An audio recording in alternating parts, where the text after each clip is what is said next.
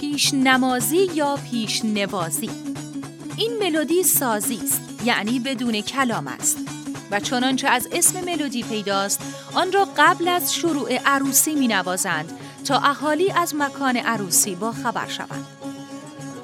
به عبارت یا روایت دیگر چون یک روز قبل از شروع عروسی قبل از نماز مغرب در خانه عروس یا داماد این ملودی نواخته می شود آن را پیش نمازی هم می گویند.